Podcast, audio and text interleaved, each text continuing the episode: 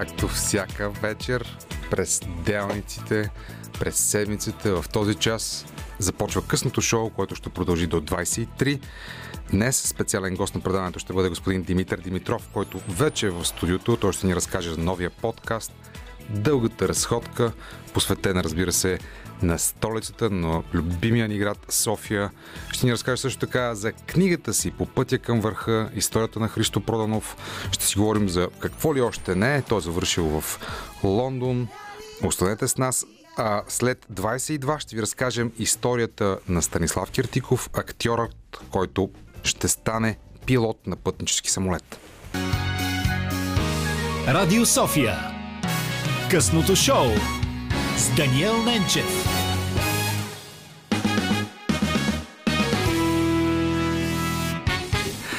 Късното шоу започна с изпълнение на Лени Кравиц и на Coldplay. Продължаваме го с разговор на гостиния Димитър Димитров. Добър вечер.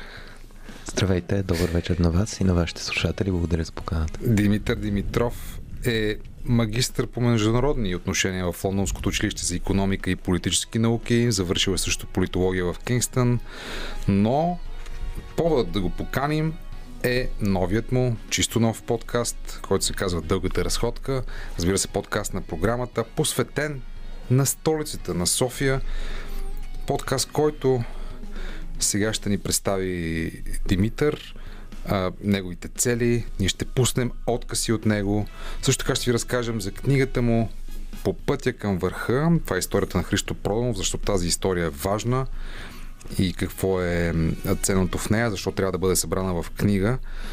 Ще си поговорим по-късно, но преди всичко, как започна твоят ден? Всъщност, как премина понеделника ами... за Димитър Димитров?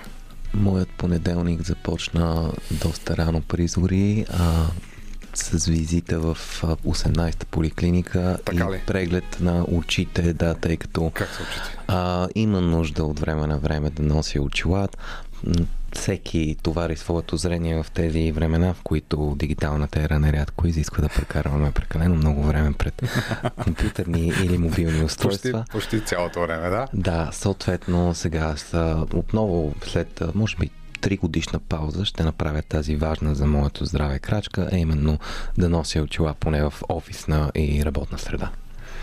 Полезно нещо за очите, разбира се. А какво ти се случи през понеделнишкия ден? Какво правихте в програмата? Въобще с какво се ами, днес? Най-важното нещо, което днес сполетя програмата е излизането на втория епизод на нашия подкаст Дългата разходка, който смея да твърдя, че създадохме заедно с един изключително силен екип. В това число влизат идейните родители на подкаста, именно Цвети Колинска, Тео Чепилов и Хели Велинова, а, както разбира се и нашият бих го нарекал музикален редактор Ръжа от Dead Man's Head, която специално подбра музикалните откази, служащи като паузи в рамките на този подкаст. А, да, трябва да отдам дължимото и на Йоанна Петрова, която е автор на визията ни, но като цяло действително а, силен екип и с Анастасия Стоева, с която разработихме маршрута. Попитахте ме за целите на дългата разходка. Всъщност нашият подкаст а, е създаден за да разкрива скритите съкровища на София, малките кътчета, които а, за всеки ъгъл биха могли да ни изненадат, дори в най- тежките атмосферни условия, бих казал, дори в по-неприветливата зима, защото София е нашето най-голямо богатство, като а, хора, които обитават тази градска среда, като хора, които я съставляват, ние трябва да си даваме истинска сметка за първо място богатата история на нашето селище, за изключителното културно, историческо и архитектурно наследство, което, за съжаление, не винаги се умяваме да опазим достатъчно добре, а също така и за прекрасните местенца, най-вече малки бизнеси, които заслужават подкрепата на, на нас, хората, които оценяват ново открития, особено когато са свързани с културно обогатяване, каквато всъщност е основната цел на програмата като медия с вече над 20 годишна история, която проследява, разбира се, културния живот на София в направленията театър, музика, кино, литература и какво ли още не.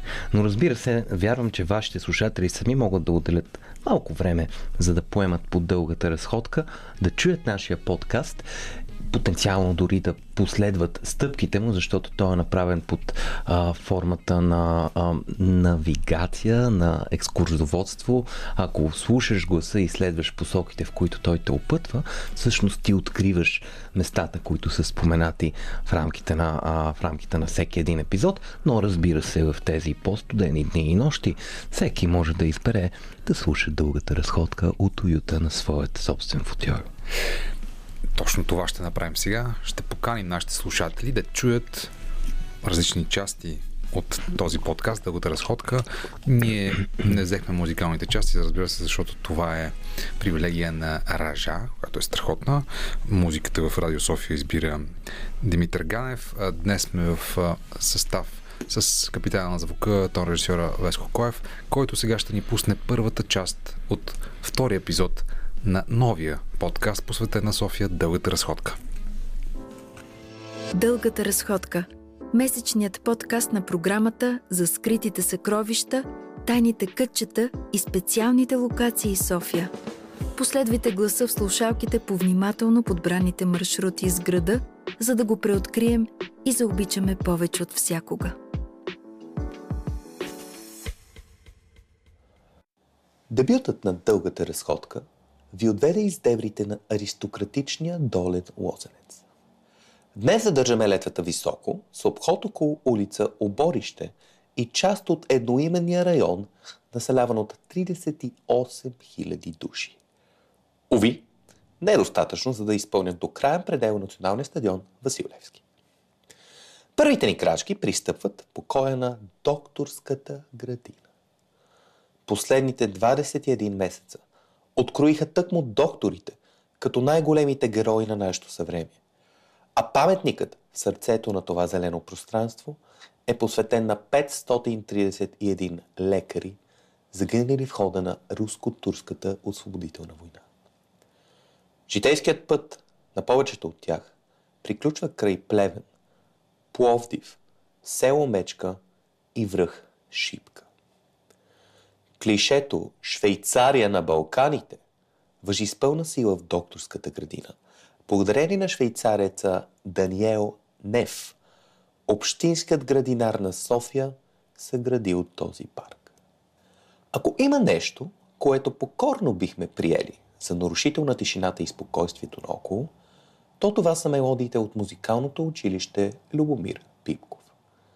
Заслушайте се и ще доловите звуците на пиано, цигулка или тромпет от към улица Оборище.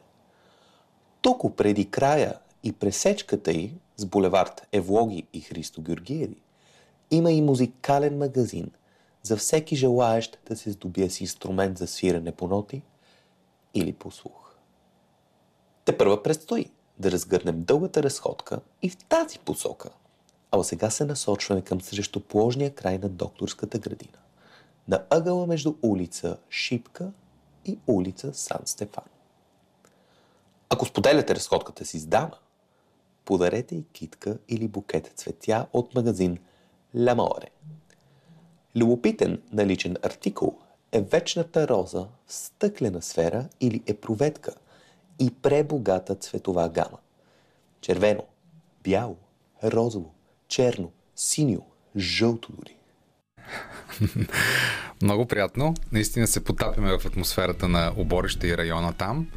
А, всъщност, разкажи ни технологията на създаване на този подкаст. Ти правиш първо разходката, записваш си детайлите и след това създаваш аудиозаписа. Да, точно така.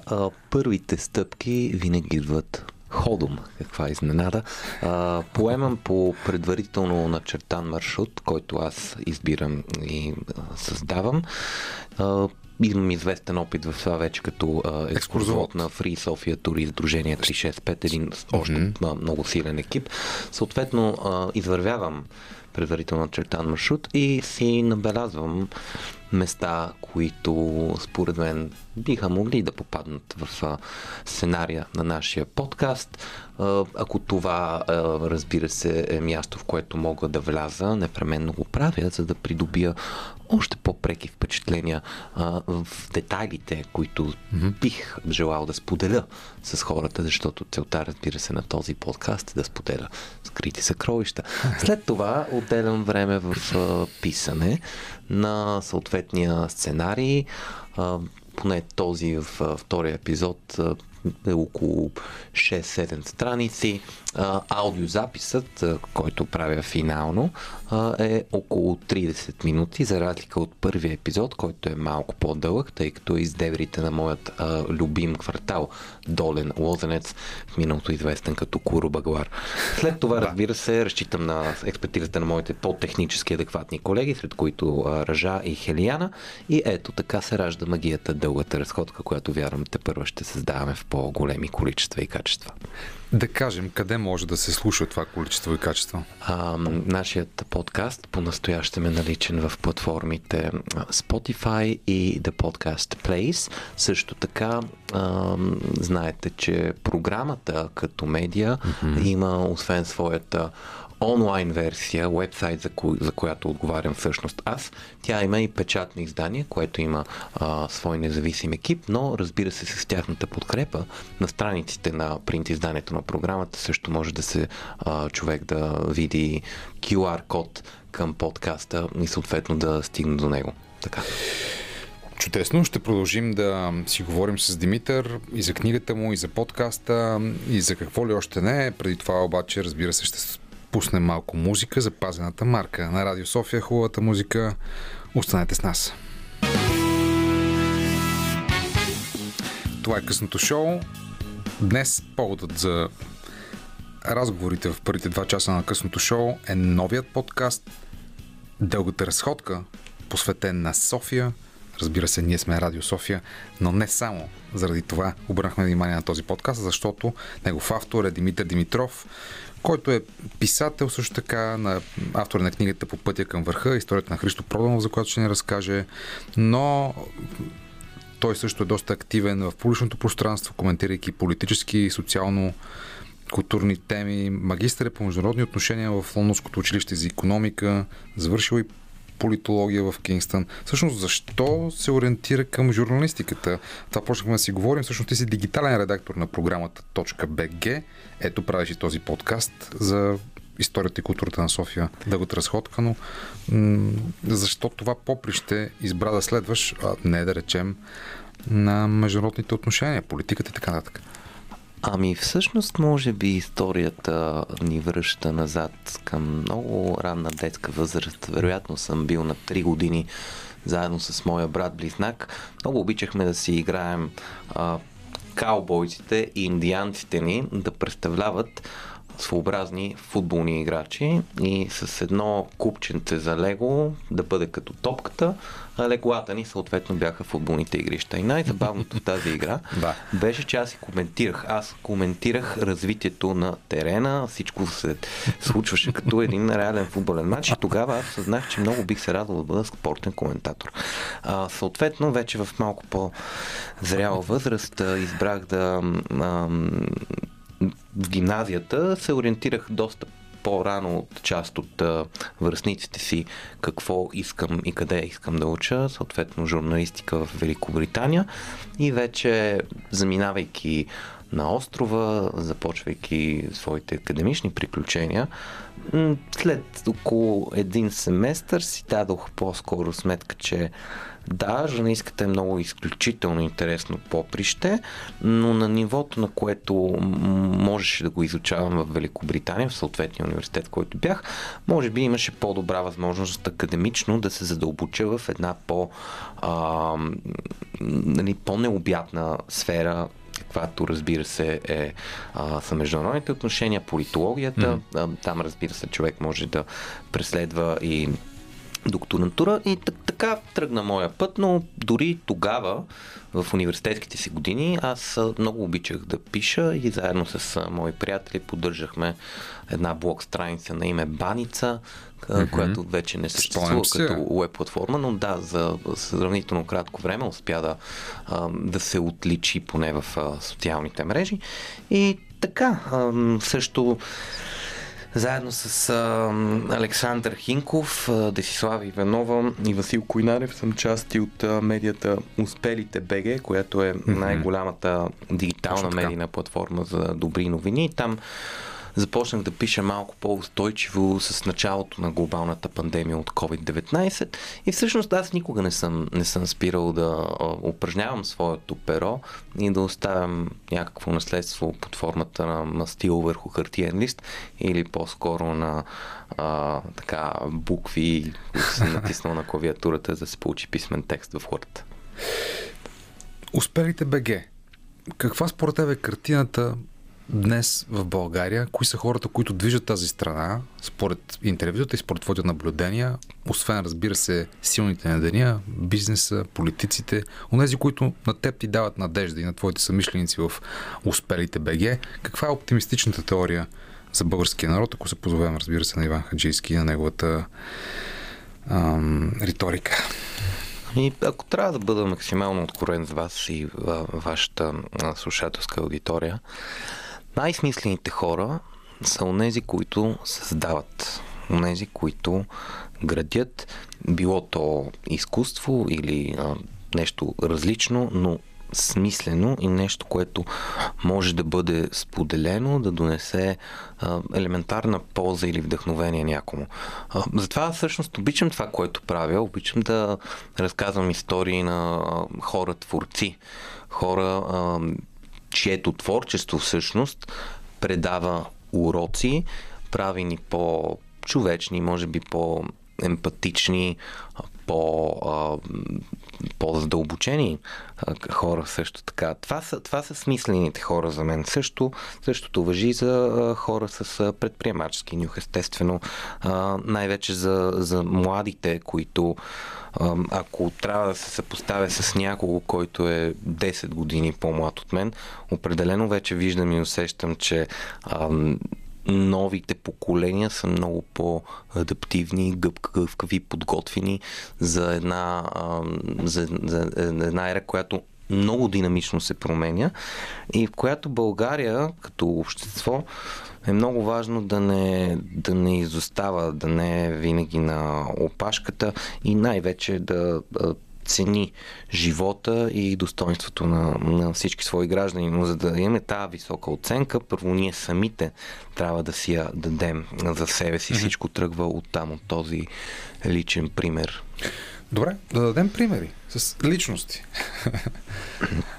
Ами, а, това е доста предизвикателно, разбира се. Да, а, историите, които... Ето, вие сте поканили един изключителен млад актьор след мен да говори. Това е да. Станислав Критиков, който преди седмица взриви а, виртуалното пространство със своята история, как буквално на шега е успял да победи конкуренцията на десетки по-подготвени хора а, и да тръгне по пътя на, на пилот на пътнически самолет. Нещо, което наистина е вдъхновяващо за всеки непредобеден mm-hmm. читател, слушател или зрител. Да, ще разкажем а, тази история. Да. Тя е наистина интересна с това, че човека нали... се занимава с актьорска професия. Той е актьор, организира, например, чудесното събитие актьори срещу поети за представяне на съвременна българска поезия на сцената на Сфомато. Да, заедно с Стефан Иванов. Заедно с Стефан Иванов. Да. Един е актьор, другия поет. Разбира се, създават наистина чудесно събитие ще продължат да го правят заедно, макар че той дистанционно ще работи по това. Кертиков в момента е в Гърция, Кавала, където всъщност се подготвя да бъде в една от групите за подготовка за за пилотската професия, но всъщност това са изключително интересни изпити, доста стабилна цетка, математика, физика, психофизика и всякакви други изпити, за пригодност за тази професия. Историята е интересна. Тя ще бъде в това предаване след 22 ще звучи, но тогава си говорим с Димитър Димитров, дигиталния редактор на програмата и неговия, за неговия подкаст Дългата разходка, но ето, че се говорихме и за успелите БГ и за добрите примери в, в България. Да. Да. Ам, примери наистина има много. Споменахме а, също така а, Ръжа от Dead Man's Head, ко- които предстои да пуснат нова песен по-късно а, в февруари месец. И аз не искам да обидя никого, а винаги когато трябва да посочиш конкретни примери, особено от Не, света на културата, има рискове от това. Разбира се, историите, които теб са те вдъхновили, Ами- впечатлили, заредили да правиш и ти, да създаваш и ти тук в България. Да, може би, може би една от най-вдъхновяващите за мен истории е тази на Майя Донева от Варна, която създава социалната чайна в този град и се грижи за деца в а, уязвимо положение, а, някои от които а, лишени от родителска грижа и в а, много така ранна тинейджерска възраст тя успява да им даде а, необходимите умения и компетенции, които да ги развиват и да могат те самите да а, вземат нещата в свои ръце и да създават. Друг такъв пример сега а, ми дойде веднага на уме на Теодор Василев, който е създател на читалище Бъдеще сега и на едно изключително прекрасно пространство в родопското село Гудевица, където ежегодно се провеждат най-различни обучения, свързани с младежки дейности, с живот сред природата, с това да бъдем по, по-близки едни, едни към други. Това са два по- конкретни примера от сферата на така наречения неправителствен сектор, хора, които години наред наистина се борят с едно така неблагодарно и разорано поле, за да могат а, да, да държат шанс на други млади хора, mm-hmm. да вдъхновят други младежи да поемат по, по правилния път, да, да създават, да се развиват, да, да се чувстват добре и да вършат смислени неща. Всъщност това е едно от големите предизвикателства, поне в България. А, примерът ти, примерът ни да бъде достатъчно увлекателен и да намерим ясните, точни, конкретни механизми, да увличаме повече а, млади хора след нас а, да, да преследват мечтите си mm-hmm. и да бъдат щастливи. Добре, и да бъдат част от общество, от това, което Да, наричаме. България в крайна сметка. Сега ще пуснем още малко музика по Радио София, след което ще продължим с дългата разходка и с най-различни теми, по които говорим с Димитър Димитров.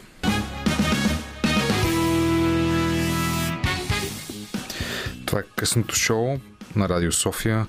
Може да ни слушате, разбира се, и в дигитална среда, Spotify и SoundCloud. Има архив на нашето предаване. На гости ни е Димитър Димитров. А, в ръцете си държа, държа неговата книга по пътя към върха, историята на Христо Проданов, но в първия час някакси така си подредих в главата аз предаването, че да говорим за повода за тази среща, дългата разходка, новия подкаст на програмата, Автор на този подкаст е Димитър Димитров. Нека да чуем още едно парче от втория епизод на Дългата разходка, след което да го обсъдим. Следва тесен завой по улицата, кръстена на любимия ни български град Велико Търново. Всъщност, оригиналното наименование на старопрестолната ни столица е Търновград, а намерението да го направят Велико е осъществено от комунистите през 1965 лето, господне. Примерът им е толкова заразителен, че цяла сюрия американски президенти припознават подобен предизборен слоган, за да направят Америка велика отново. Роналд Рейган през 1980, Бил Клинтън през 1992 и най-вече Доналд Тръмп през 2016 година. Оставаме на местна почва и след първите стотина метра по улица Велико Търново установяваме, че тук едно до друго мирно си съжителстват посолствата на Сърбия и Бразилия. Между самба ритмите на Копа Кабана и Кайсиевата ракия по белградската Скадърска може и да се шири цял океан. Дългата разходка обаче ви мотивира да го преплувате или прелетите, за да сближите емоциите от различните преживявания и дестинации. Ако продължите да крачите надолу по улица Велико Търново, ще зърнете дома на Пенчо Райков. Наричат го патриархът на българската химия. След като завършва университета в Лайптик още през далечната 1888 година и изобретява термометър с удължена скала. Да, ще продължим да пускаме откъси от дългата разходка. Това беше една част от новия подкаст, посветен на София. Какво е въобще отношението ти към града? Вижда се, че ти задълбочено, с любопитство, разкриваш историята и чара на, на, на столицата. Но ето, например, какъв е актуалният контекст, който, в който попада твоя подкаст? Спор, не спор, ми да знам, разкритие на Борис Бонев, общинския съветник, за това, че на една и съща улица в София, в центъра, площад независимост, може да бъде могат да съжителстват две улични осветителни лампи, осветителни тела. Едната струва 1000 лева, другата струва, да струва 5000 лева. И това, разбира се, буди, как да кажа, автентично, така, емоционално възмущение. От друга страна, може пък и да е закон на цялата работа. Въпросът е ти как гледаш на, на всички свързани с този контекст и с ами, нали, подробности. Истината е, че в която и да е епоха, в какъвто и да е контекст, безобразията и безхаберията на хора, отговорни за местна, национална или международна власт, са изключени и не би трябвало да бъдат нормално приемани от а, гражданското общество. Съответно, добре е, че има реакции, добре е, че има а, разследвания и се надявам, че всъщност София като град и ние като а, общността зад него ще се умяваме да се развиваме по-бързо от темповете, които поне през последните вече, може би, а, почти 20 на години са актуални за града и модела му на управление. Това е нещо, в което вярвам и смятам, че го заслужаваме всички ние. Добре, въпросът е как? Ами, това е страхотен въпрос и като цяло а, е важно а, да има по-добра синергия между mm-hmm. представителите на а, местната управа в а, столична община от една страна, а, но и а, ние като граждани да бъдем активни участници в тези процеси на развитие, за които говоря, да бъдем изискващи в всеки един конкретен етап на, на, на тези явления. И също така нещо по-конкретно, което според мен е важно за, за София, има нужда от малко повече, и не само за София, за цяла България, има нужда от малко повече децентрализация. Mm-hmm. Това значи в контекста на София а, различните районни общини да не бъдат с вързани ръце, както е в момента, mm-hmm. и то съвсем целенасочено от страна на столична голяма община като стратегия и начин на провеждане на политики. А, и такъв тип децентрализация по възможност да се случи и в национален мащаб, така че mm-hmm. да не бъдат а, абсолютно всички стратегически ресурси и инвестиции а, фокусирани единствено и само в София, защото колкото и да е прекрасна нашата столица, разбира се, нерядко се случва ам, тези а, общности, които живеят по-далеч от нея, основно в северо-западна България, да, да страдат заради това, че са неглижирани като развити, затова, заради това, че модела ни е такъв. А той подлежи на промяна, стига, разбира се, да има двигатели за тази промяна и тя да бъде в дългосрочен аспект, да не е просто кьорфишек. Да, също така, друг аспект на тази децентрализация, че трябва някакси общините, по-моему, ти ще кажеш като политолог, като наблюдател на тези процеси по-отвътре, общините да могат да бъдат еманципирани от политическата конюнктура, защото си, нали, негласно правило е, че който е на власт, той раздава парите в общините, което прави общинските наместници, кметските наместници, въобще оправата по места, зависимо от политиците силните на деня, което разбира се дълбоко несправедливо и хората не би трябвало да стават заложници на такава безумна политика. Тук сте абсолютно прав и а, няма как да, а, да добавя нещо по-различно към становището. Мога да дам един много конкретен, много прост пример, свързан с част от работата ми. През 2000 18-та година, заедно с Томислав Рашков и екскурзоводите от Free Софията mm-hmm. Сдружение 365, стартирахме така наречения проект Free Sofia School с целта да ангажираме младежи, най-вече гимназисти, в реализирането на конкретни проекти за промяна на градската среда. Малки проекти, в които младежите да развият своят идея и да допринесат, да речем, както се случи тогава, с изграждането на младежко пространство на открито. Тогава, в рамките на няколко уикенда, проведохме целеви обучения, така че да сполутим гимназистите, учениците, така че да развием тяхната идея в достатъчно адекватна конкретика и в крайна сметка да преминем към реализирането й. То се случи в княжеската градина, mm-hmm. а, зад а, небезизвестния паметник на съветската армия, Моча. където точно така се намира, а, вие го знаете по-добре от мен, мястото Баба Яга. Yeah. И там има едно много интересно а, коритообразно пространство, mm-hmm. което всъщност би било един много приличен скейт парк, ако някой реши mm-hmm. да го превърне в такъв, разбира се. Тогава младежите сами бяха развили идея да направят младежко пространство на открито и с едни стари автомобилни гуми, mm-hmm. които скрепиха с болтове. Сърхотно. Сложиха им отгоре дървени овали, да. дървени перече овали mm-hmm. и изрисуваха ги с а, графити спрейове и то много интересни цветове сами се избраха младежите, uh-huh. между другото. Светло, синьо и жълто, което аз тогава не си давах сметка, че е едно към едно с украинското знаме и го правим точно зад паметника Съветската армия.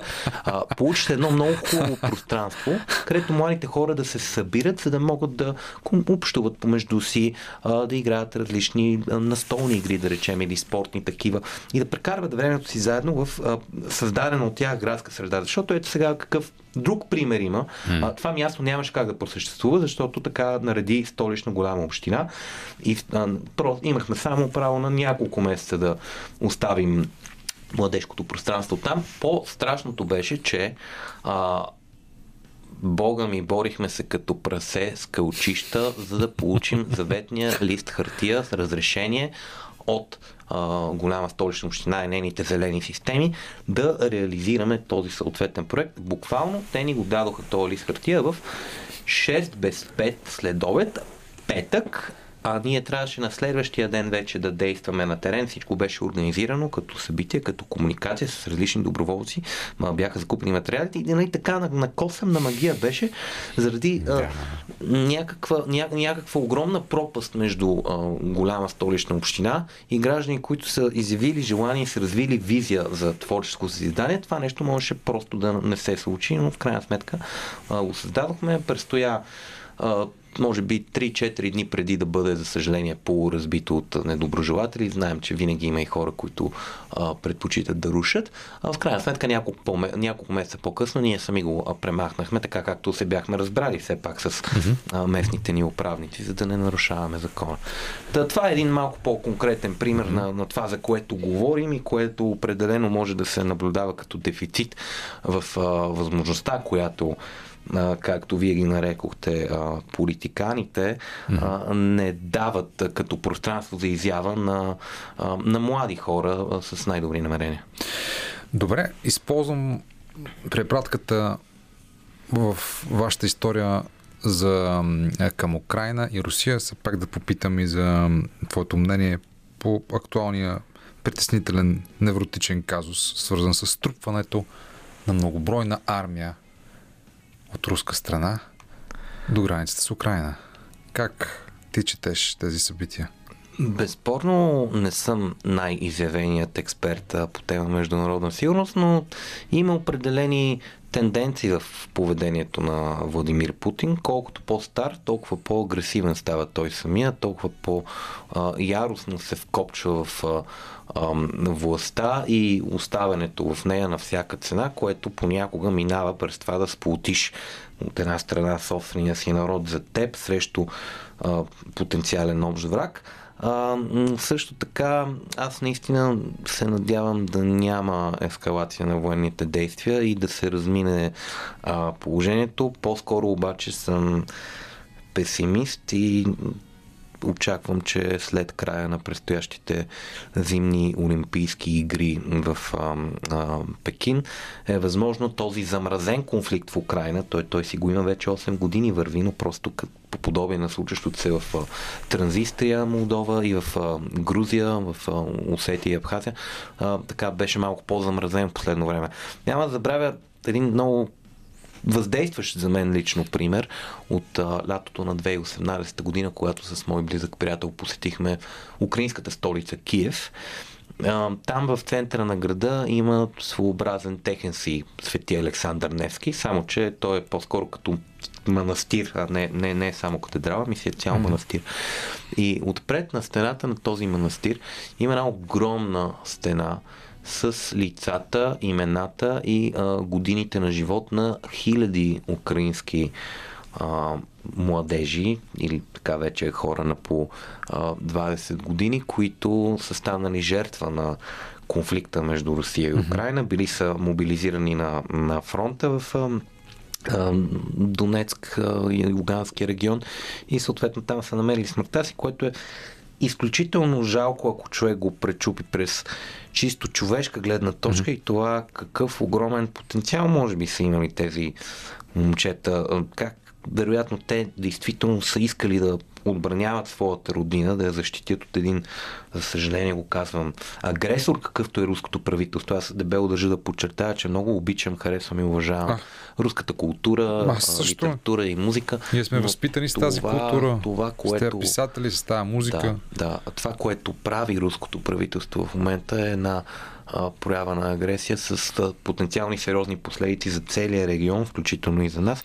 Искрено се надявам да, да се размине без ескалация на военното напрежение. Да, това, което е свързано с нас, уважаеми слушатели, предполагам допускате, но освен забавени доставки на газ, например, има последствията от една война, разбира се, са последствия за, за целия свят и за Европа беженска криза и така нататък. Така че всички нали, стискаме палци дипломацията да успее и безумията на 21 на 20 век да не се пренесат и през 21 век и да имаме война.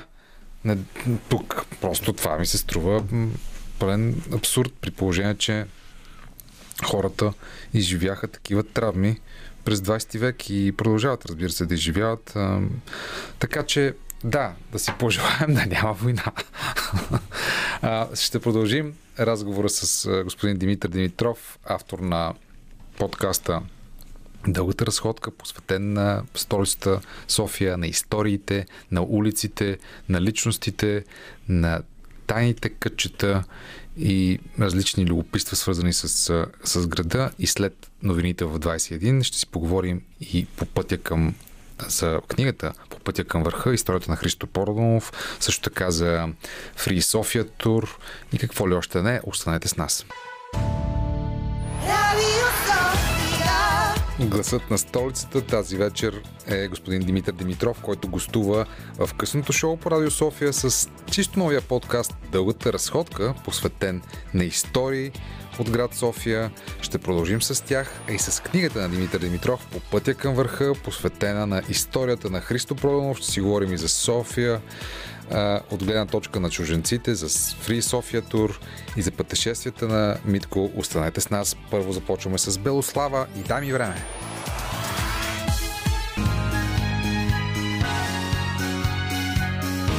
Радио София. Късното шоу с Даниел Ненчев.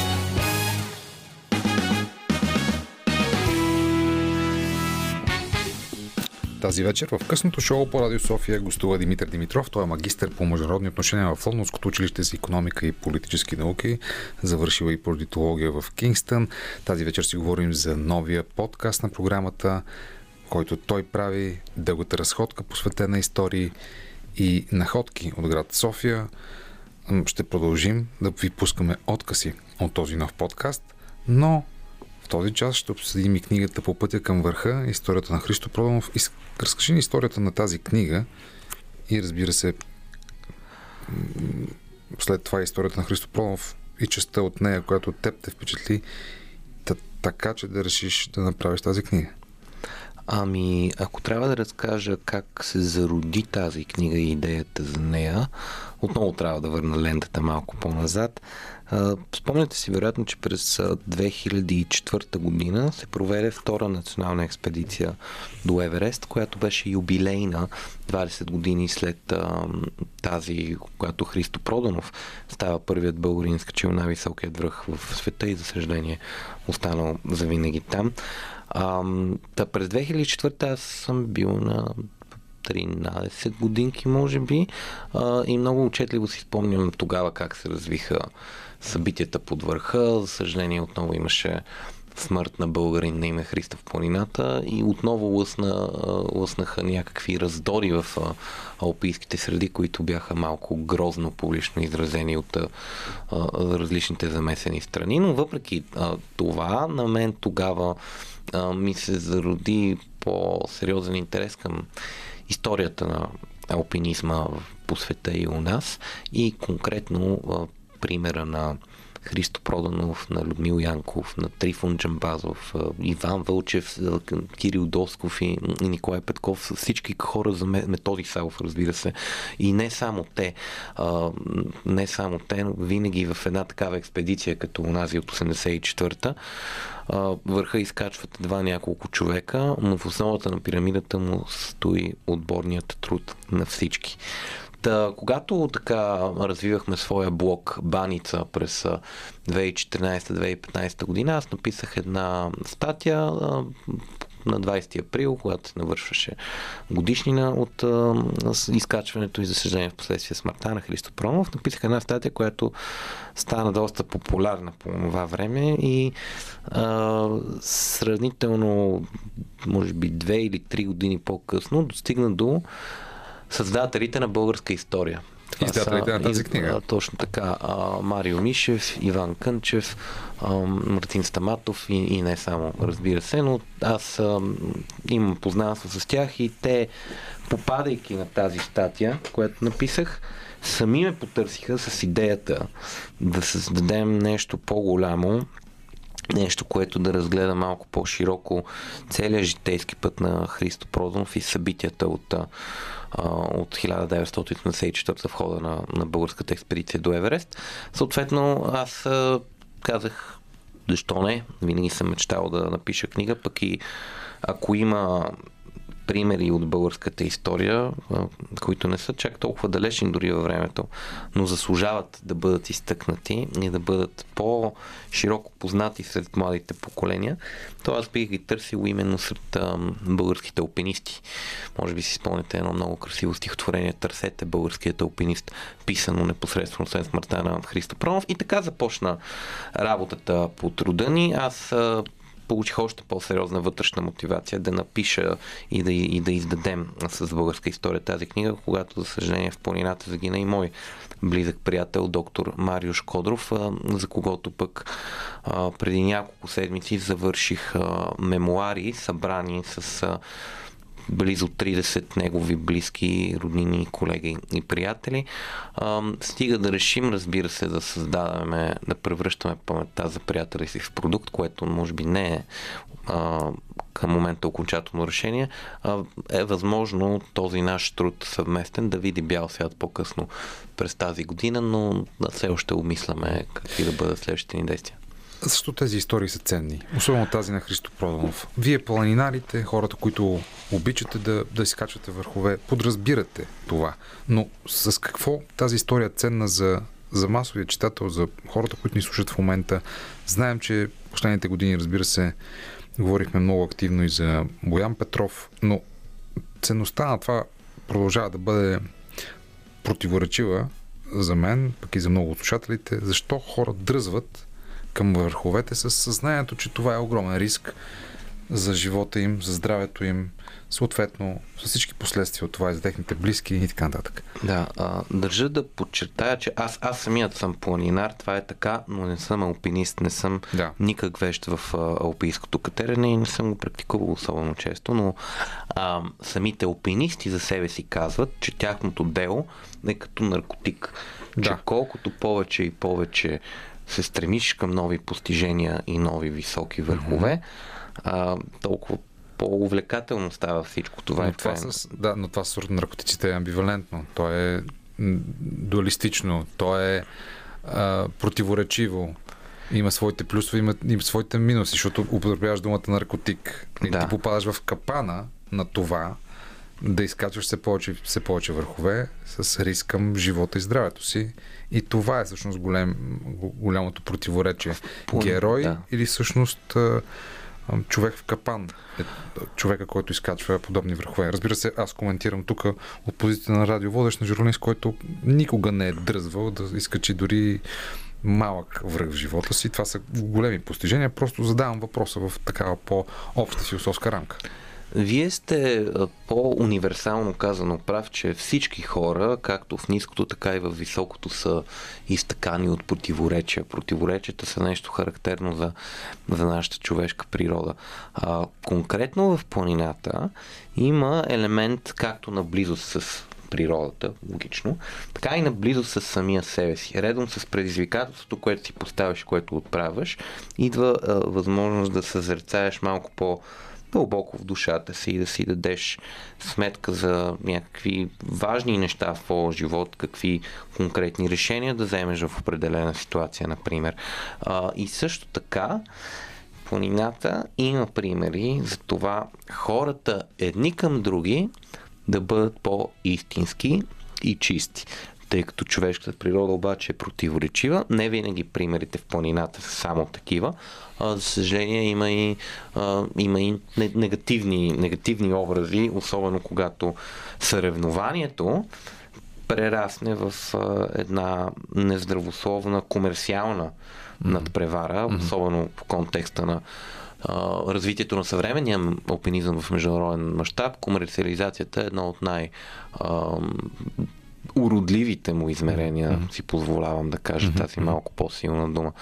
Но да, има смисъл в това човек да опита да изкачи дори някой не чак толкова висок връх и разбира се, стига да, да го почувства като свое начинание, което да превърне едва ли не в призвание или да, а, да го практикува само от време на време, то това има и своите чисто, чисто здравословни и, и приятни измерения, но всяко нещо, по възможност, следва да се търси баланс, а не а, прекалено, не, не прекалено много его mm-hmm. за сметка на, на духа сред природата. Добре, а, аз ще продължа да задавам този въпрос, защо тази история на Христо Проданов е ценна и след като чуем една песен, а тя е на Майкъл Джексън и се казва Man in the Mirror, това е повод да си спомним, че всъщност някои от най-големите върхове, които изкачваме, са свързани с надмогването на собствените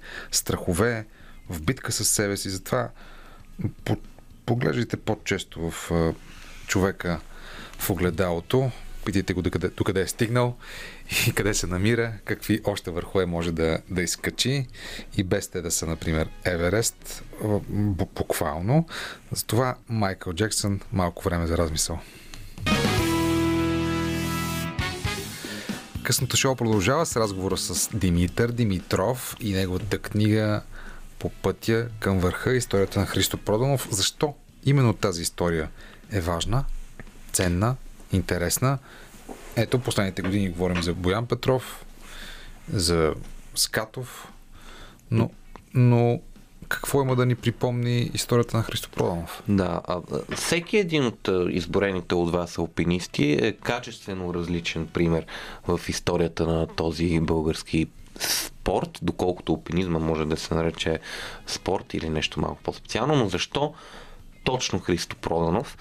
Не просто освен, защото е първи. Първият Да, български да. алпинист А, изкачил Еверест, да? Така, освен, че е първи, житейската му история е много интересен пример за това как едно малко момче тръгва от възможно най-низкия социален слой полусирак, изоставен от баща си израснал в условията на изключителна бедност и успява да постигне своята мечта, ам, макар и да го прави сам и това да му струва живота, а съответно нещ...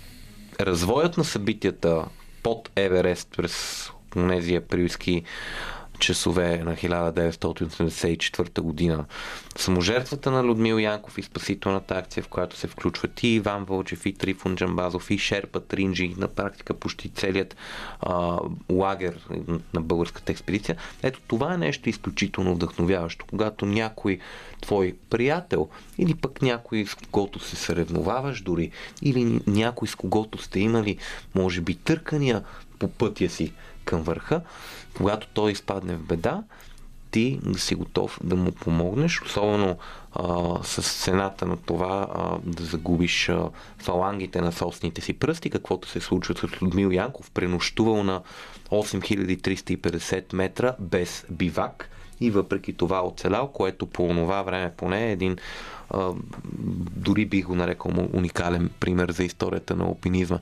Та, а, поезията, която Людмил Янков е написал, а, писмото, което синът на Христо Проданов, Иван, пише до баща си, когато баща му вече го няма, но детето на 13 и 14 години не губи надежда, че ще го зърне отново.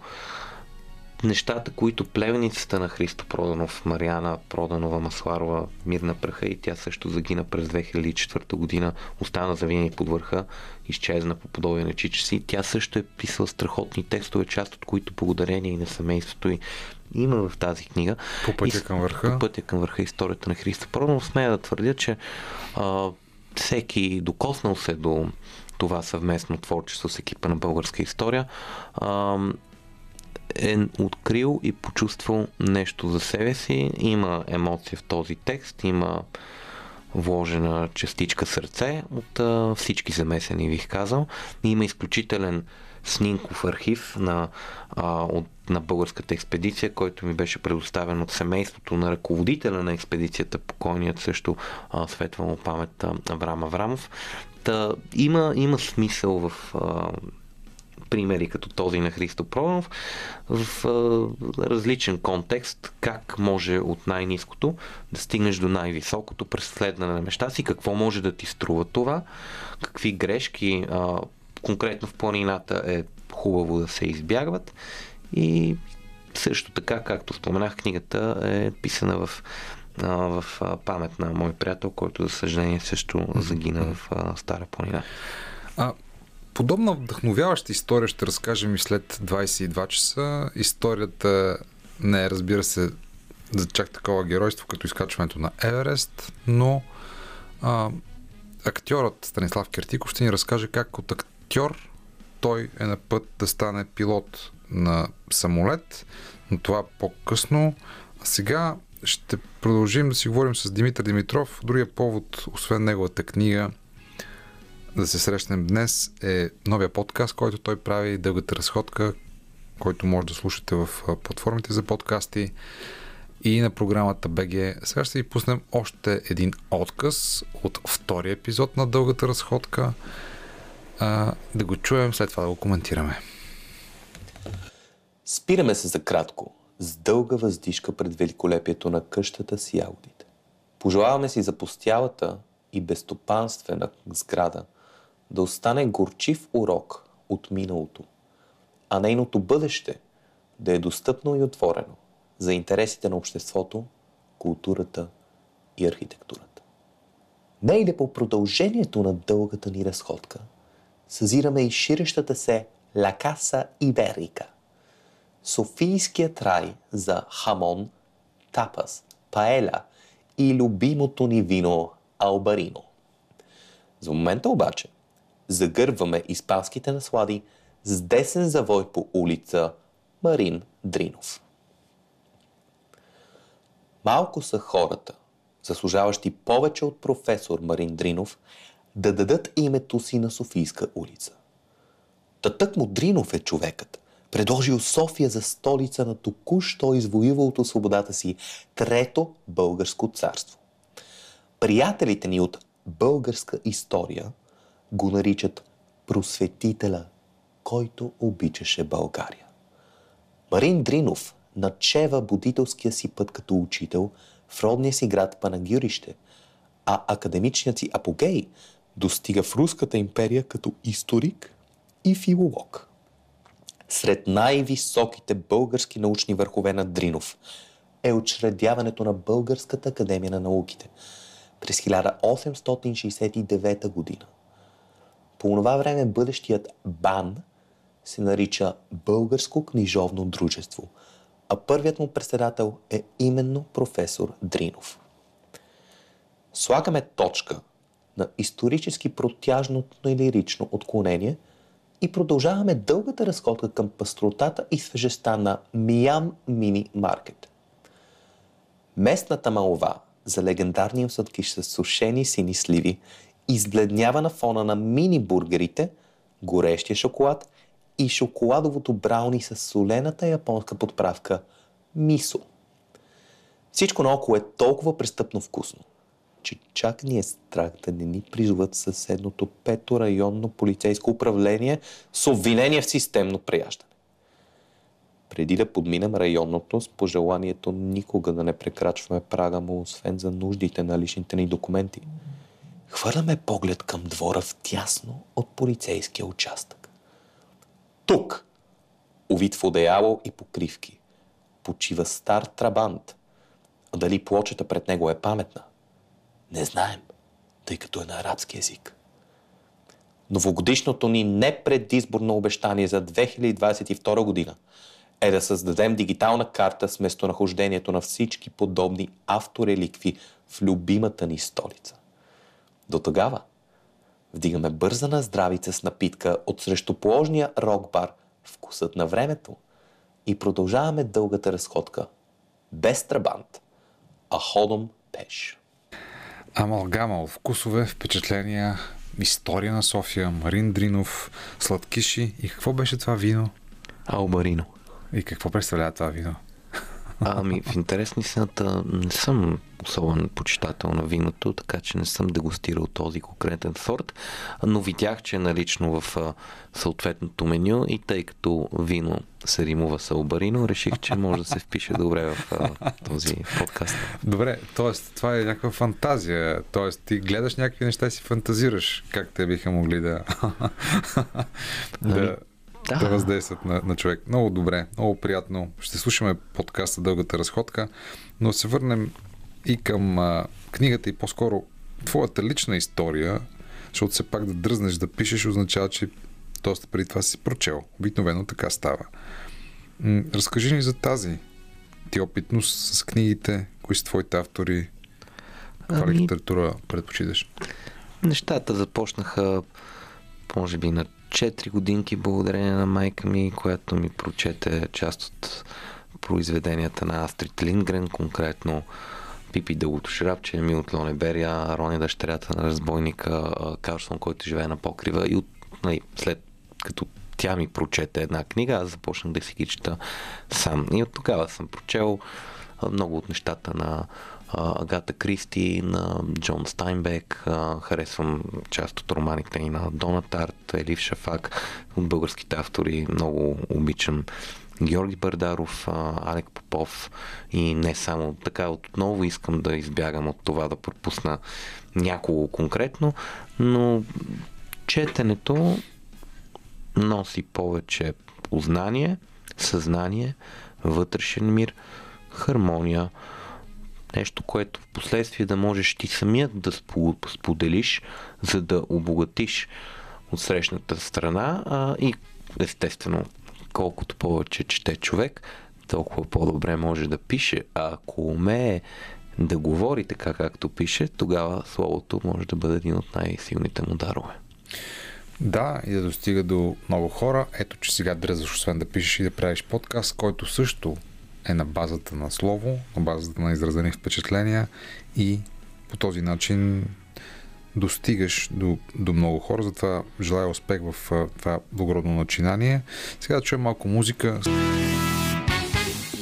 Последната част на късното шоу, свързана с Димитър Димитров, защото след 22 късното шоу продължава с интервюто ни с, Станислав Кертиков, който от актьор ще се превърне в, в актьор, който е и пилот на самолет. Но в последната част на разговора ни с Димитър Димитров ще си поговорим за пътешествия, защото Димитър, например, е бил в кубинско гето на 30 минути с кола от Хавана или пък в южнокорейско селце на 5 часа път от село. Това са отбивки, както се казва от правия път. Нямаш представа колко си прав. И какво има там? Ами, конкретно в това южнокорейско селце бях по един доброволчески проект, заедно с още 17 млади хора от 11 различни държави и то бяха най... така, как да кажа, държави, които са подбрани на тотално случайен принцип. Сред тях Беларус, Лаос, Монголия, за първи път в живота си срещнах монголец. Една кипърка, с която прекарвахме е малко време заедно на плажовете до а, изгрев слънце, а, но там, тези, там идеята ни беше всеки божи ден от 8 сутринта до 6 след обед да помагаме на местната общност да опазва част от своето а, еко, екоразнообразие, част от а, реколтата им да им помогнем да си съберат, да облагородят пътищата си с а, нови пътни знаци, а, да съдят турист. Е, такъв тип неща, което е по програма на ЮНЕСКО. В Корея се случва от а, Корейската война а, до ден днешен. И по това време аз имах наистина уникалния късмет и щастието съвсем случайно да се озова и да попадна в точно този проект и да ми се случат неща, които ще помня, надявам се, докато съм жив. А, в Куба пък ходих заедно с моя брат Близнак и а, нали, тази история от кубинското гето е лично моя, защото той не ме придружи до а, въпросното място и ме остави само в компанията на а, трима местни, сред които а, имаше един господин и две госпожици. Господинът беше много така аз коля, аз без, аз съм големия шеф тук в гетото, всички мене слушат, ела няма да има проблем никакъв. В момента, в който се озовах там а, след полунощ, а, бях посрещнат малко враждебно в самото начало от част от обитателите на, на гетото, но в крайна сметка видяха, че не съм злонамерен а, и... Не нося оръжие. Не нося оръжие, няма ми кой знае какво, което да, да ми вземат, ако решат. И в крайна сметка си прекарах една много приключенска интересна нощ. А, но да пътуваш, основно значи да освобождаваш съзнание, потенциал, да обогатяваш както себе си, така и мястото, което посещаваш и в последствие да можеш да споделиш част от пътя и а, изминатите стъпки. Искрено се надявам да се върнем към нормален режим на пътуване, тъй като ако трябва да бъда честен, примерно от, от 2003 до 2020 година не е имало година, в която да не пътувам някъде извън територията на България. Откакто започна пандемията, за съжаление не съм имал този късмет и шанс а, и се надявам, че през настоящата 2022 ще пречупя тази лоша тенденция и всеки от вашите слушатели и вие самият, целият ви екип ще може да посети нови любопитни дестинации и да се вдъхнови там. Пожелаваме ви го, уважаеми слушатели, да пътувате докъдето можете. А понеже стана дума за пътуване, Кои са историите, които си спомнеш от а, твоите екскурзоводски маршрути, заедно с гостите на София в Free София Тур? Това е прекрасен въпрос и вероятно би ми трябвало Още едно известно предаване. време, за да а, първо да го помисля и да изтъкна най-колоритните и смислени примери от моята история, но съм водил какви ли не хора. А, самото естество на екскурзоводската работа, каквато и вашия следващ гост Станислав Картиков практикува, а, винаги никога не знаеш какво може да ти се случи на улицата. Никога не знаеш какъв тип а, минувачи ще привлечеш, които ще искат да, да си кажат а, своята теория за това каква вода всъщност тече от а, извора непосредствено близо до бившата централна минерална баня, настоящен музей на София. А, или пък какво точно, а, с какво ни пръскат от въздуха. Но имал съм, имал съм страшно интересни хора, любим пример на една италянка Клаудия, която след обиколката с мен дойде и много сериозно и отговорно ми се помоли да й помогна да си намери работа в България и до ден днешен тя а, живее и работи в а, прекрасния български град. Пловдив, ето сега да не обидя а, нито вашето предаване, нито а, софийските ни слушатели, но една италянка, която избра да емигрира в България вдъхнови се и от обиколката и от шанса, нали, че ние като екскурзоводи можем да и помогнем с насок и съвети и контакти. Тя си хареса Пловдив и до ден днешен е на територията на България, дано и ние да усъумяваме да виждаме красивото, ценното и смисленото навсякъде около нас и да си го пазим и ценим. Какво работи? Ами, мисля, че в а, някакъв кол център или в сферата просто, на услугите. Доколко. Просто си хареса България. Просто си хареса България, да. Ние харесваме също да. Пловдив, но още повече София, на чиято територия се намираме в момента. За това ще завършим а, това предаване с една песен, която е на съветска народен кристал. Това разбира се са ключови топоси от град София, ключови пространства, паметника на съветската армия, градинката на Кристал и пространство пред Народния театър. Какво може да се каже за тази песен, която ще чуем на края на нашата чудесна среща? М- всъщност, да, да анонсираме песента ли първо да я чуем? Нека да я чуем. Нека да я чуем голям чар има в тази музика. Разбира се, тя представя така а, нюанси и откъси и как кажа, есенции от а, различни субкултури на територията на София. Кое е хубавото?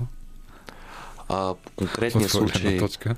от моя гледна точка, хубавото на изпълнителите от група Джамборе е, че те са една много разнообразна група от петима представители. Никой един от, нито един от тях не се занимава само единствено с музика. Има учител по немски язик, има доктор в а, а, лечебното заведение Пирогов, има двама програмисти и един а, пазител на околната среда, екоексперт, а, който е най-младият член на група Джамборет, Тодор Тодоров.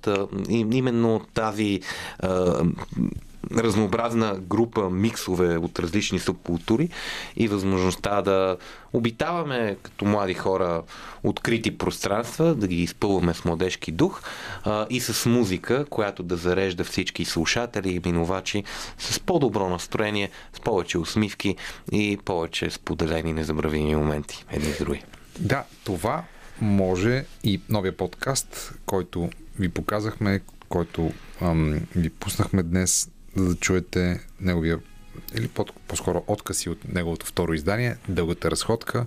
Срещахме ви с неговия автор Димитър Димитров, който е автор и на книгата По пътя към върха, историята на Христо Проданов. Изключителна радост беше, че успяхме да се видим, да си поговорим в ефира на Радио София. Добре си дошъл отново тук. Благодаря от сърце. За мен беше чест и удоволствие да говоря лично с вас пред а, вашата прекрасна аудитория. А останете с късното шоу и след 22, когато ще ви разкажем историята на актьора Станислав Кертиков, който е на път да стане пилот на самолет. В този час на късното шоу по Радио София ще ви разкажем забележителната история на Станислав Кертиков. Той е актьор, но е на път да стане пилот на пътнически самолет. Познаваме Станислав от сцената на театър с Фолмато, където играе, също така от Фри София Тур, където е екскурзовод, от филма на Стефан Командарев Посоки, но сега неговата посока е да стане пилот на истински самолет. Какви са изпитите за това? Какво се изисква да бъдеш пилот в 21 век? Ще научите от историята на Станислав. Останете с нас.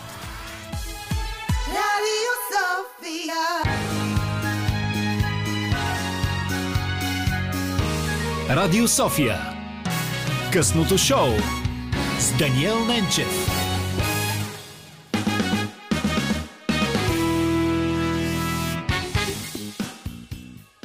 Така, скъпи слушатели, Станислав Киртиков ще бъде нашият следващ събеседник в късното шоу, който ще ни разкаже с неговата невероятна история, в която, Станиславе, ти от актьор се превръщаш в пилот на самолет. Нали така? Да. Това е историята. Да, така е. Това е историята. Много накратко, а може би играя ролята на пилот, не знам още. Играя, да се каже. играя ролята на пилот е хубаво. Добре, сега аз почнах да чета тази история, ако трябва да бъда честен, в а, програмата и си казах, бе, защо да я чета на текст, като е много по-хубаво?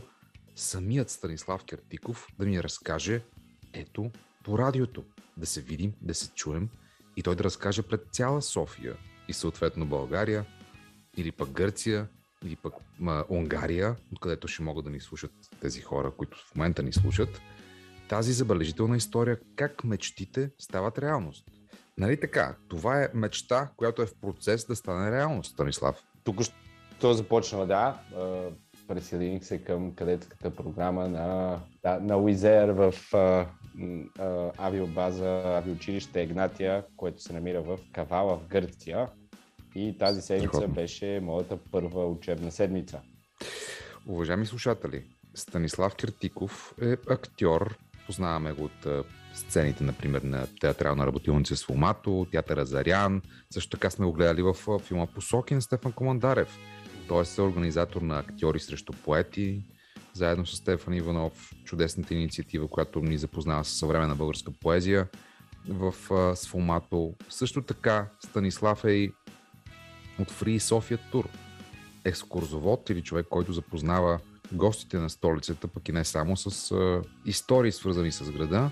Но сега Станислав, който сега беше актьор и да- дали ще продължава да бъде актьор, ще ни разкаже самия той. Завършил е надвис актьорство за драматичен театър, но той реши да стане пилот. Защо реши да станеш пилот, Миличък? А защо не? Защо не? Кажете ми. Не, А, нямам, да, нямам отговор защо не, но ти ни разкажи защо да. Защото ми се искаше. Това е най-верният отговор на, на този кратък въпрос, но всъщност това е много кратък отговор, а пък историята, разбира се, е малко по-завъртяна, засукана и на моменти комична. И мисля, че си заслужава разказването. Разкажи я. Но в общи линии, да, ти правилно спомена, че аз няколко години бях част от екипа на Free Sofia Tour и Издружение 365, които се занимаваме с развиване на туризма в България, основно Мгм. в София и Пловдив. И така, бидейки част от а, този проект, и така сме да твърдя, че доста активно бях а, замесен в а, дейностите на Сдружение 365. А, м, а, очевидно, така, това е интереса ми към туризъм, който имам от бая време, се затвърди в камени. И докато бях екскурзовод, всъщност много често ми излизаше въпросната реклама да кандидатстваш за пилотската академия на Уизер, а, дори да нямаш никакъв опит. И това продължи месеци, години, а, много, много време виждах тази реклама много, много редовно и така винаги ми е минало през ума, но към онзи момент, първо, че аз имам, както ти сам изброи, немалко ангажименти, немалко работа, чувствах се доста добре и щастлив, така че предприемане на някаква такава радикална стъпка, може би въобще не, не беше тогава правилният момент. Да. И в крайна сметка през 2020 година, когато настъпи рязко пандемията, а, доста неща така, изчезнаха, включително и рекламата за пилотската академия. И тя така и не се появи никога повече. Аз започнах да се занимавам с малко по-различни неща, тъй като туризма доста залиня, ако мога да се изразя.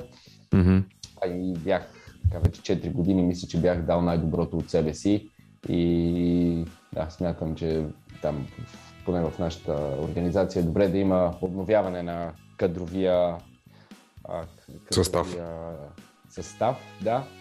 И така, до един хубав септемврийски ден през 2021 година, 27 септември, когато се разхождах по, по Южния склон на Витоша с един приятел и съвсем откровено казано не мога да кажа откъде ми дойде тази мисъл, нито защо я споделих на моят приятел Еди, но му казах, че преди време, преди, пан, пред, преди пандемията, редовно съм виждал тази реклама, повече тя не се появява, но ако се появи, а, ще кандидатствам обязателно.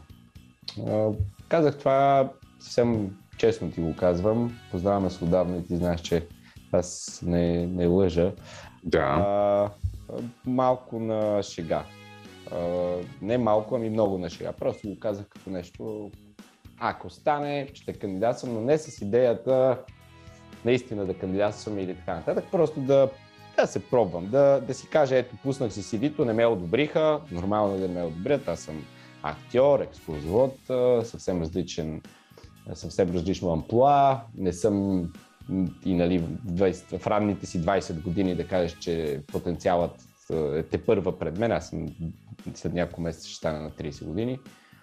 А, съответно смятах, че и това е а, някакво ограничение или пречка, която би възпрепятствала една успешна кандидатура.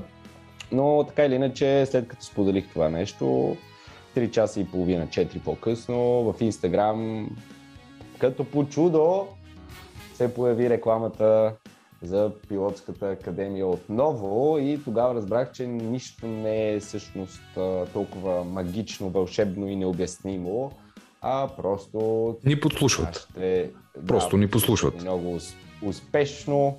Телефонът ме беше чул, таргетираме моментално. Е, и аз тогава навързах и защо в продължение на толкова време преди пандемията съм виждал тази реклама. Най-простия отговор е, защото срещайки се с стотици и хиляди реално туристи на годишна база и разговаряйки с тях, с повечето от тях, много често на началния въпрос как пристигнахте, отговорът беше Уизер. съответно разбрах защо толкова агресивно ми се е появявала тази реклама толкова време, след това разбрах защо е изчезнала, след като спрях да водя турове и разбрах и защо ми се появи, след като волю-неволю си го пожелах. И тъй като аз съм човек на думата а, и се опитвам, без да съм успешен, винаги да а, извършвам това, което казвам, а, практически а, просто няколко часа по-късно, след като я видях, седнах и в една нощ а, дълго време описвах а, своя биографичен път, писах мотивационно писмо. Това също не бина без премеждие. Няколко пъти ми се изтриваше цялата информация, трябваше да започва от начало, но към 4 без 20 сутринта, а, така, на няколко бири леко изнервен, успях да пусна своята кандидатура и бях доволен, че съм я пуснал. А, съответно нямах никакви очаквания за позитивен развой.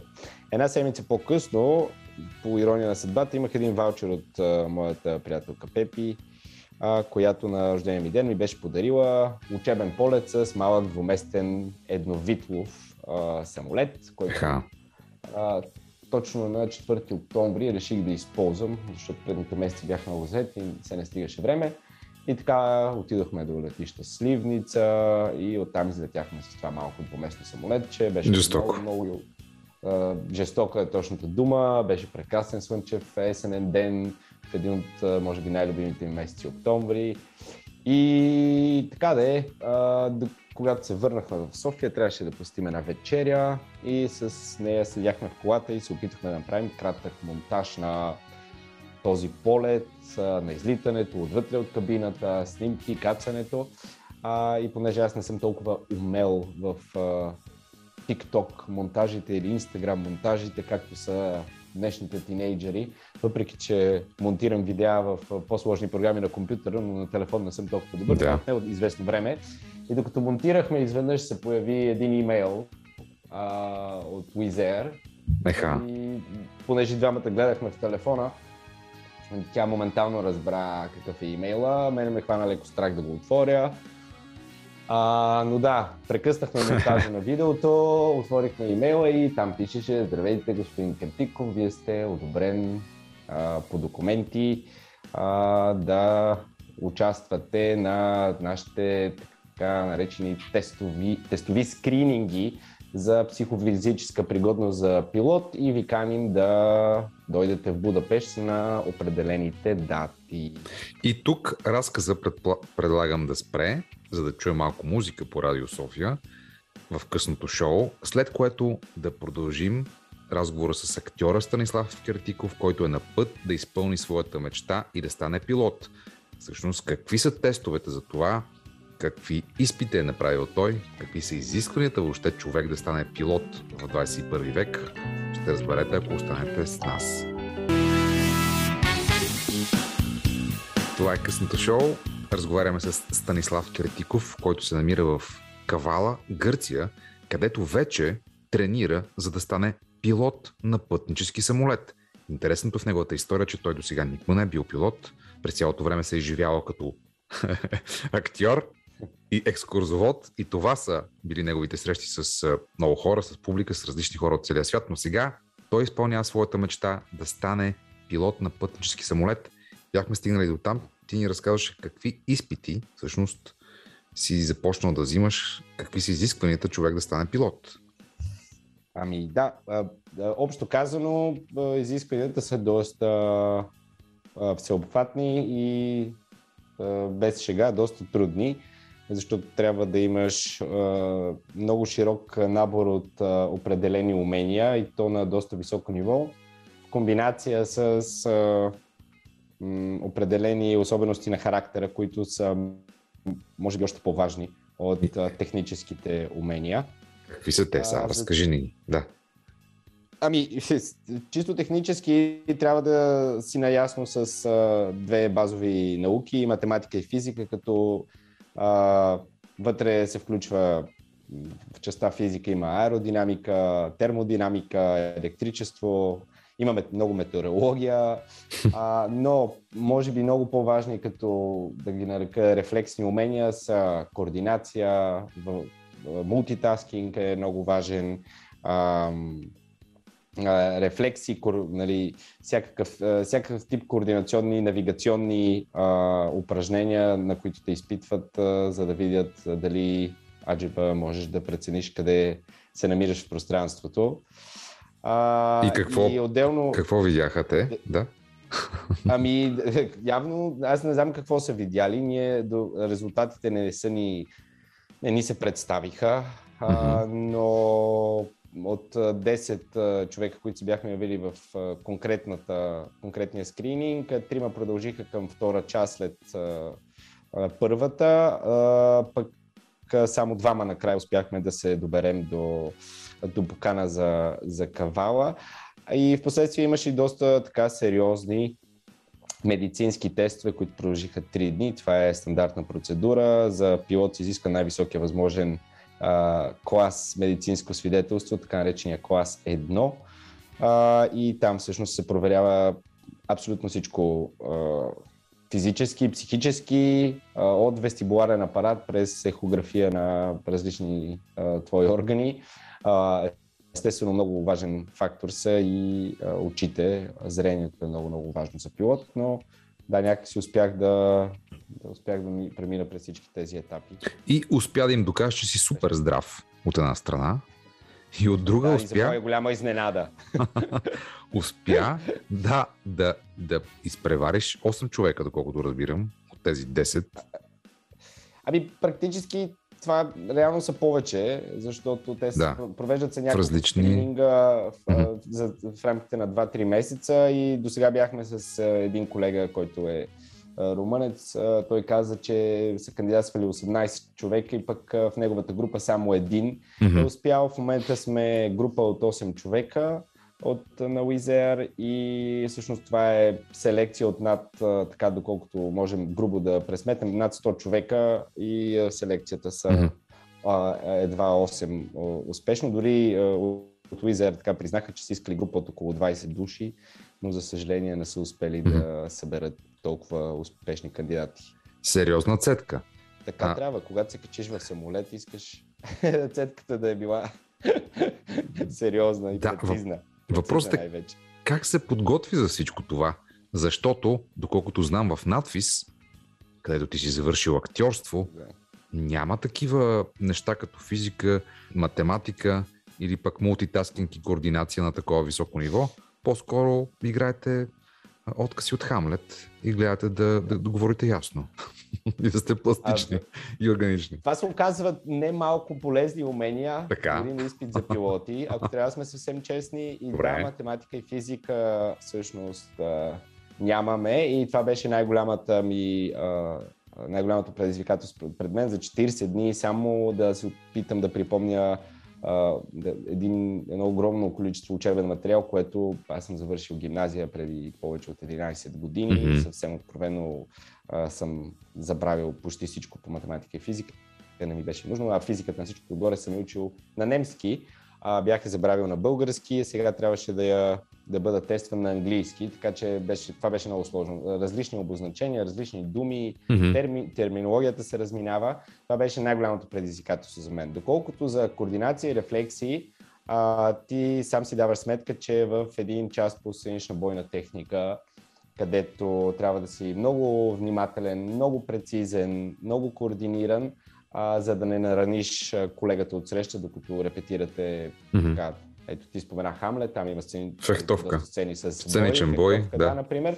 Да, така че това е практически едно и също умение, което има различни приложения. Тоест, Мгм. дали ще е за фехтовка или за тестови задачи за пилот, това е едно и също умение, което не бих казал, че надвис не ми е помогнал. Даже напротив, изключително благо- благодарен съм на академията и държа да подчертая, че аз съм много щастлив с а, своята, своето оригинално поприще. Аз обичам театъра, обичам киното, обичам Национална академия за театрално филмово изкуство Кръсто Сарафов и не, аз не прекъсвам своето, своята актьорска кариера, аз се оставям за известно време на пауза, за да мога да придобия още едно умение. Така че, да, проблема беше с математиката и физиката, но по- повярвай ми, хората наистина се интересуват а, от а, твоя характер, дали си способен а, да работиш в екип, дали си комуникативен, дали имаш лидерски качества, дали имаш а, а, спос- соб- способността да м,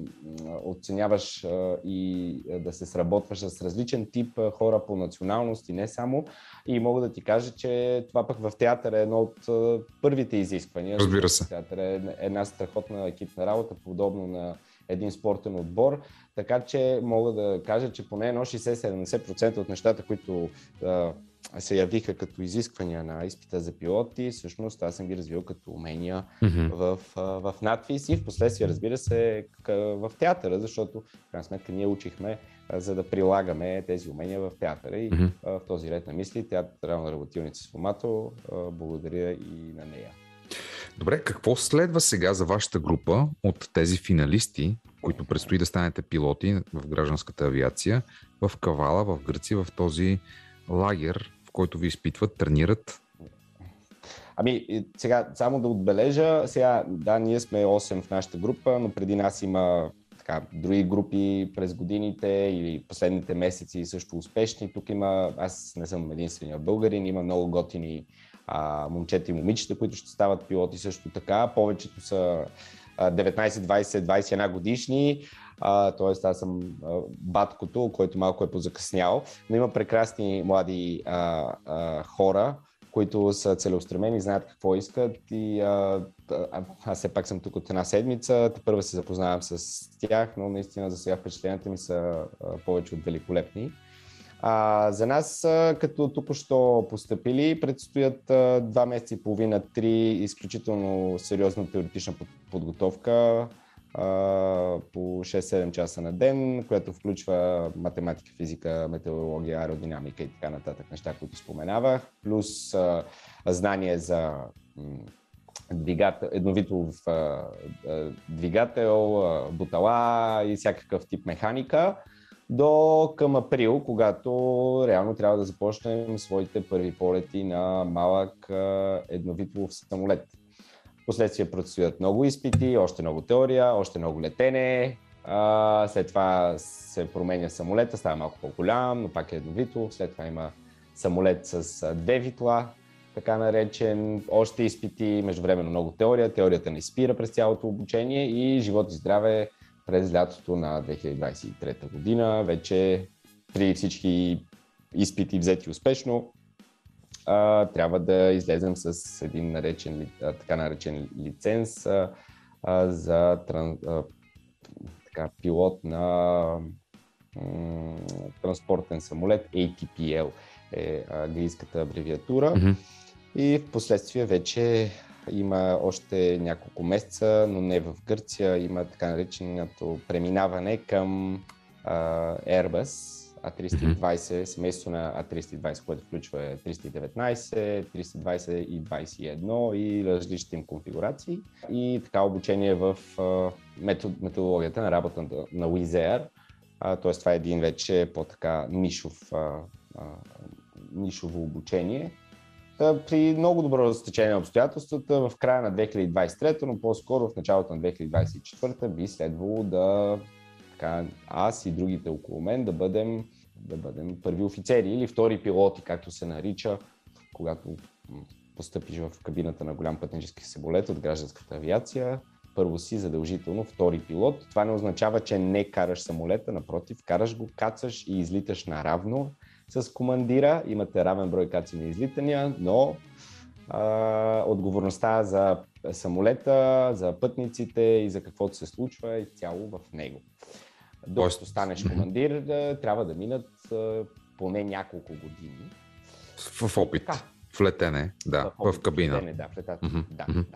Тоест, Тоест тези няколко... да направиш бая кацания излитания успешно, mm-hmm. за да бъдеш повишен вече в командир, но когато си командир, нещата, доколкото разбирам, повече се увеличава, много повече се увеличава отговорността, съответно и заплащането, но не толкова се променя ежедневната работа. Тя, тя е много сходна и за командира, и за втория да. пилот, ако няма, разбира се, инциденти. Добре, а всъщност понеже казваш, дига се заплащането, ти ли плащаш за това цялото нещо, за обучението или всъщност това е програма, която... В, в програмата на, нещо като стипендия, програма да. на Wizz Air, да, това е нещо, това е като стипендия, така в един огромен размер, няколко десетки хиляди евро, над 60, ако не ме лъжа паметта, които в последствие ти се приспадат от заплатата за едно определено време. А, mm-hmm. което обаче всъщност е страхотна привилегия, защото иначе за да изкараш въпросния, въпросния лиценз, трябва да изваждаш всичките пари на куп и не само това, трябва после да си търсиш сам работа, което не винаги е толкова лесно, дори да имаш много добри оценки и наистина да си способен mm-hmm. лет, летец. Тоест, това е една наистина невероятна възможност. А, има така наречената начална такса, която си беше изискуема от да. нас, но тя е на стойност 14 000 евро а другото, другото се покрива от тях, т.е. не е съвсем ефтино, разбира се, но в крайна сметка авиацията е една доста така, може да кажем, консервативна индустрия. Mm-hmm. А, и тъй като е престижна и добре платена, това не са някакви невероятни числа. А, а и трябва да се вземе предвид, че по-малко хора, много по-малко хора са като мен, които след определен тип образование или кариера до сега решават да се присъединят. Повечето хора, както споменах по-рано, са тук що завършили гимназия и а, всъщност а, авиационното училище замества Висшето образование. Или академия. Да, точно така. Тоест, родителите са подготвени за подобни харчове. В късното шоу по Радио София разговаряме с актьорът Станислав Кертиков, който е на път да стане пилот на самолет. Останете с нас. Това е късното шоу. Разговаряме с Гърция, Кавала, където Станислав Кертиков, актьор, се подготвя да стане пилот на самолет. Станиславе, всъщност ти каза, че правиш пауза от актьорската професия. Въпросът е, че следващите няколко години, както ни разказа, предстои сериозна подготовка за това да станеш пилот, командир на пътнически самолет. Тогава, в това време ще играеш ли? Загърваш ли актьорската професия? Е, Въобще загубихме ли те? Няма... Загубихме ли те ние зрителите, а пък да те спечелен небето, разбира се, за за Не съм дългосрочно. сигурен колко, колко точно а, зрителите а, губят. Не Напротив, губим. това за някаква колосална загуба. А, мога да ти кажа, че ще продължа да се организирам актьори срещу поети дистанционно. Ще продължа да работя в актьорско амплуа за софтуерните компании, за които продуцирам а, и играя пред камера в YouTube. Да. А, съответно няма да се откъсна а, тотално, но да, няма да мога да, да участвам регулярно в а, представления, част от афиша на, на някой театър, нито ще мога да имам възможност да снимам а, филми, например. да. А, и да, това може би малко ще ми липсва, но няма пълно щастие и трябва да се направят определени жертви. Смятам, че това не е а, голям проблем. Аз все пак завърших преди около 8 години, от тогава не съм спирал да играя, т.е. вече имам опит. Знаеш и за немалко наши артисти, които се Мгм. върнаха след дългогодишно отсъствие от чужбина, пък постигнаха бърз успех. Като... Билалов, например. Билалов, Ваненкин, Ваня Цветкова не беше играла много време, върнаха се и се оказа, че те са наистина много, много, много солидни и много добри артисти. Така Разбира се. едни две години, две години и малко, не мисля, че ще Мгм. заличат а, 4 години академия плюс 8 години професионален опит толкова бързо. Разбира се, може би ще ръждясаме малко, но си има достатъчно много системи, по които да възвърнем форма. Станиславе, всъщност това, което ще правиш ти е да летиш, да караш самолети. И в крайна сметка, основата на това нещо е пътешествието. Както правеше в София, Free София Тур, с ам, разказването на истории за град София, на гостите на столицата, които също пътешестват. Това е пак свързано с пътешествие. Къде искаш да те заведе живота? Къде искаш да отидеш? Чрез самолет Ами, или пък въобще?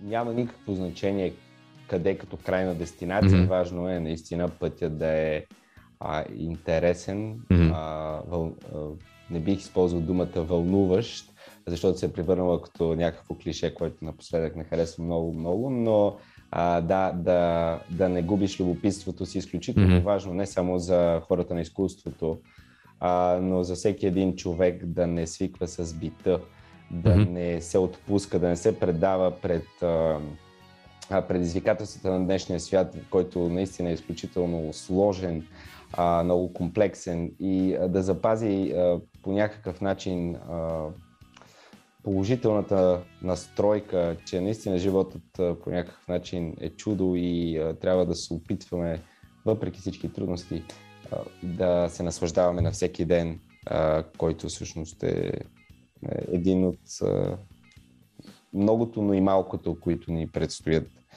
Така че, да, мисля, че не искам някъде конкретно да отида. В, Да. в, момента, исках да бъда, в момента исках да бъда в Кавала. В Кавала съм, тук е превъзходно. Има, освен прекрасното море, гледка към Тасос, който много-много българи обичат. Да. А, има глу, глутници котки, както говорихме преди разговора, което за мен е много важно. Супер. Аз много обичам котки. Така че да, сега съм тук, после ще видим. Господин Киртиков, твоята история е изключително важна, защото тя казва едно много ясно нещо, че мечтите, когато се гонят, могат да бъдат постигани.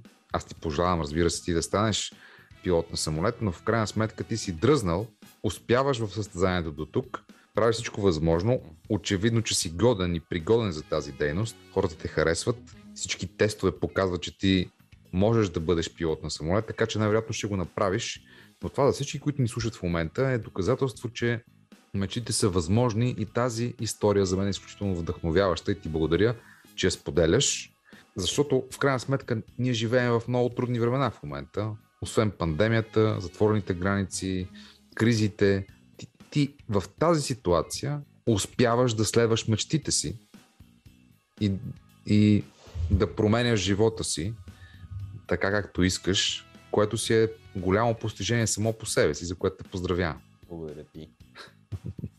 Добре, разкажи ни накрая и за Софийския квиз, който организирахте. Големия Софийски квиз, той ще продължи ли състезанието за знание? Оми, да, това беше една инициатива, която по-скоро е, порасна като феникс в пандемичните времена. Да. Някакси от липса на дейност покрай изложение 365 и Free Тур. Е, искахме все пак да не губим напълно връзка с своите посетители. И тъй като в нашия екип тогава и сега, разбира се, има изключително любознателни хора и хора с страхотна експертиза в няколко различни сфери а, по отношение на история, политика и така нататък, за, конкретно за България и не само. А, решихме да провеждаме онлайн квизове. Mm-hmm. Направихме няколко а, и сме да твърда, че бяха много приятни. За мен, разбира се, беше много, много как, като усещане и предизвикателно и а, а, като как да кажа, като водещ, а, всъщност а, научавах не по-малко от самите участници, но за момента тази инициатива малко е на заден план и не поради друго, защото малко закъсняхме. Това с онлайна вече беше вече поотшумяваше. И да, моя колега и приятел Димитър Димитров от програмата, където си чел интервюто и който mm-hmm. всъщност написа една чудесна книга за Христо Проданов да, да. А, от издателство Българска история. Всъщност той провежда редовни а, куизове на живо в е, едно софийско заведение. Така че онлайн куизове за сега може би не знам, поне аз няма да мога да се включа. Добре, желаем ти успех наистина в тази благородна твоя инициатива, мечта да станеш пилот на самолет, въпреки че ще оставиш актьорската професия на заден план за известно време, но в крайна сметка ще докажеш, че мечтите нямат граници и буквално и физически. Желаем ти успех и ще ни разказваш, разбира се, когато вземеш лиценза и станеш командир. Разбира за, се, за, за целият път до, до, до там. Добре, ми, всичко най и до скоро. Поздрави на котките в кавала. Благодаря, благодаря и на вас. Много поздрави и до нови срещи. До нови срещи.